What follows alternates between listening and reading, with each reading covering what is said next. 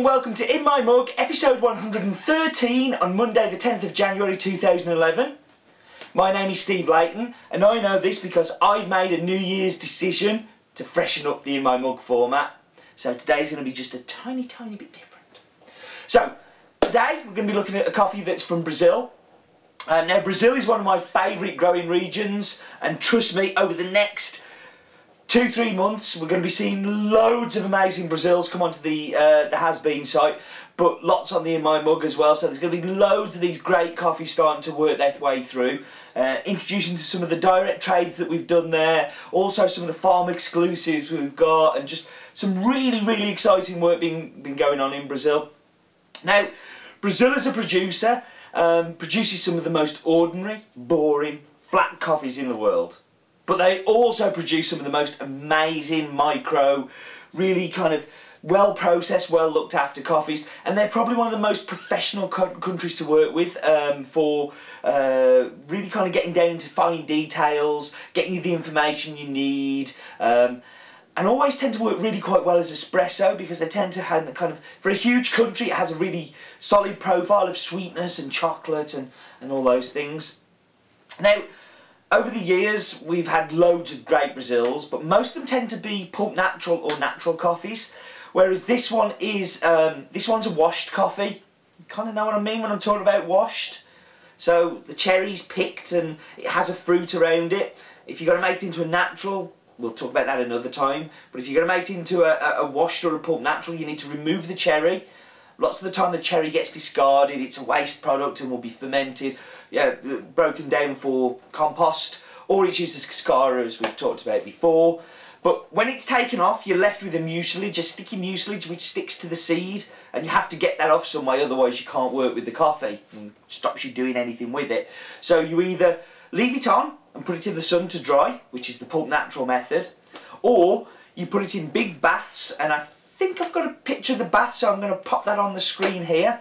Um, and you leave it soaking in that big bath in water for anything from just a few hours right up to 48 hours depending on a number of things. So you depend on the heat at the time and the country and the profile you're looking for and, and, and all of those things. This one was uh, fermented for 12 hours. So that's uh, quite a short fermentation time but uh, it really worked with this coffee. Anyway as I was saying you hardly see any washed coffees coming out of uh, out of Brazil Tend to see lots in Africa, uh, so Kenya's, uh, there's a lot of washed uh, Yirgacheffs and things like that. Um, but the producer of this, uh, it, it's something that they do as well as pulp natural and natural. So a little factet about Brazil. Um, it's the biggest exporter of coffee in the world, uh, exporting around about 40 million to up to 50 and down to 30 million bags a year, which is a 60 kilogram bag. Um, this is one of the coffees that I found on the trip uh, to Bahia in July, um, and this is the actual farm I stopped on for the whole week. This is the one that I woke up at 4am in the morning and decided to go for a wander around the farm. This is the one where I watched the stars at night and sat there having a beer with, uh, with Luca and having an absolutely awesome time. Um, the varietal of the coffee it is a Caturra. Uh, now, Caturra is very prominent in the Chapada Diamantina area where this is from uh, because it's really suited to the, the land, the, the amount of sun that they get, the rainfall that they get, and the altitude, which at this farm is around about 1100 metres above sea level. Um, but most importantly, this is a biodynamic coffee. So this really works well because it's quite pest resistant uh, and doesn't need lots of organic matter to feed it. What's biodynamics? Well, biodynamic is uh, an agricultural style. It's an agriculture. It's one of the oldest actually, and it kind of predates a lot of organic farming kind of stuff when with it actually being certified. Um, historically, it was done by. Uh, it was first introduced by Rudolf Steiner, um, and it is. It's like organic. Uh, so you have to go through a certification. We come and get inspected here at the roastery uh, once a year and they come and inspect, make sure that you're doing things right, keeping things separate, kind of all of those things. But the most important part is back at the farm. So biodynamic means that the farmer has to care about the land, so he can't put chemicals into the land.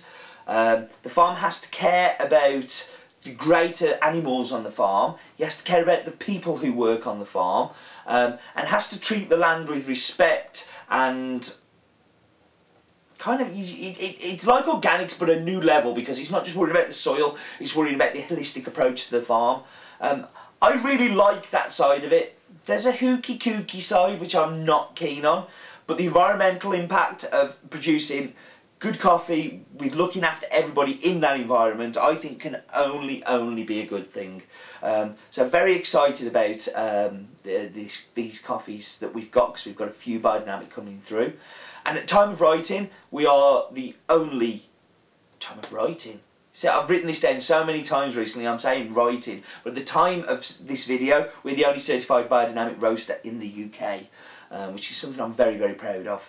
Right, got to whap you on pause, got to go and make some drinks, and I'm going to be back in just a few moments.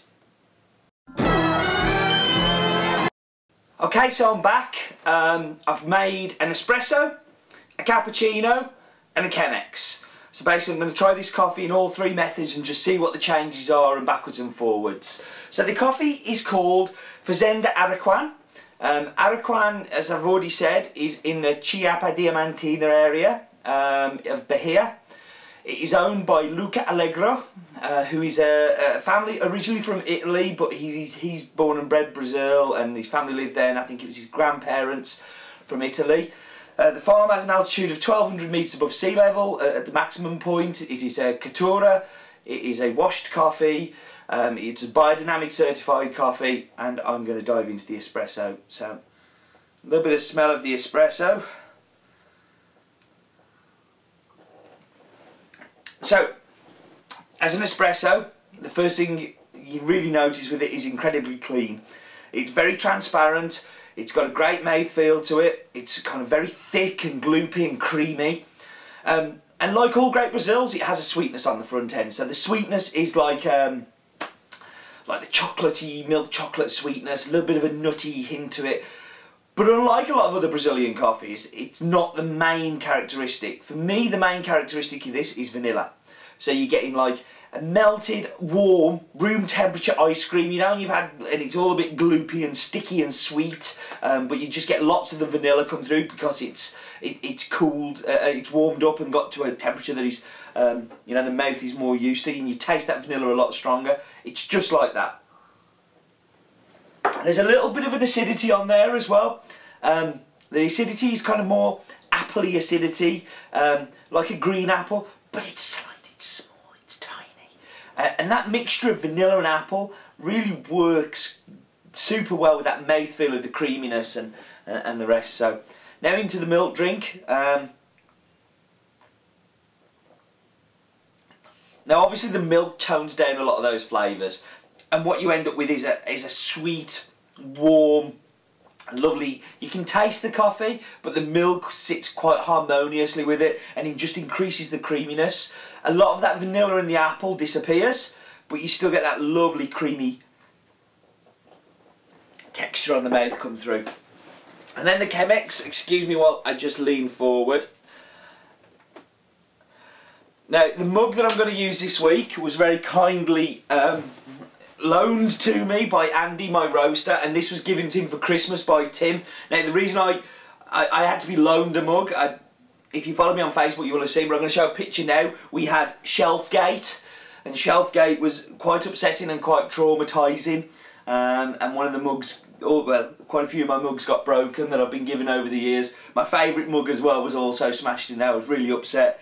But um, I have been sent another one just the day after Mudgate, which I'm going to be using next week, which uh, Alex knows I'm going to be using that one soon, um, which was really cool. But it was a sad day. So Andy brought this in for me because I had no mugs to use and my mugs had got smashed. So thank you very much, Andy, and thank you to Tim for buying it for him so I could end up borrowing it. So, so in the brewed coffee, this is where you get a real. Um, you get the transparency of the coffee. You know, in espresso, it's quite a sledgehammer of taste. In the milk, it dilutes it a little and you lose a little bit of it. In the brewed, I think this is where you get closer to the cupping notes. So, okay, so the brewed, You can smell, it's kind of, yeah, it's creamy. You just get that smell of kind of like, it's almost very smooth and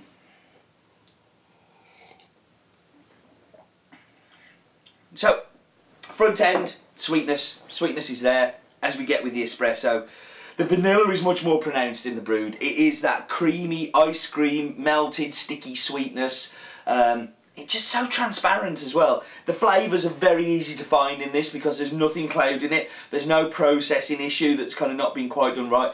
And Araquan is next door to Floresta, and we've had Floresta in the past. Uh, but all the processing for Araquan is done on Floresta by Nelson, who owns Floresta. And he's just one of the best processors I think I've ever met. His natural processing is phenomenal. He's pulp natural. He's just full of character. And now I've seen he's washed, I'm just like, this is really good. Um, very, very talented guy.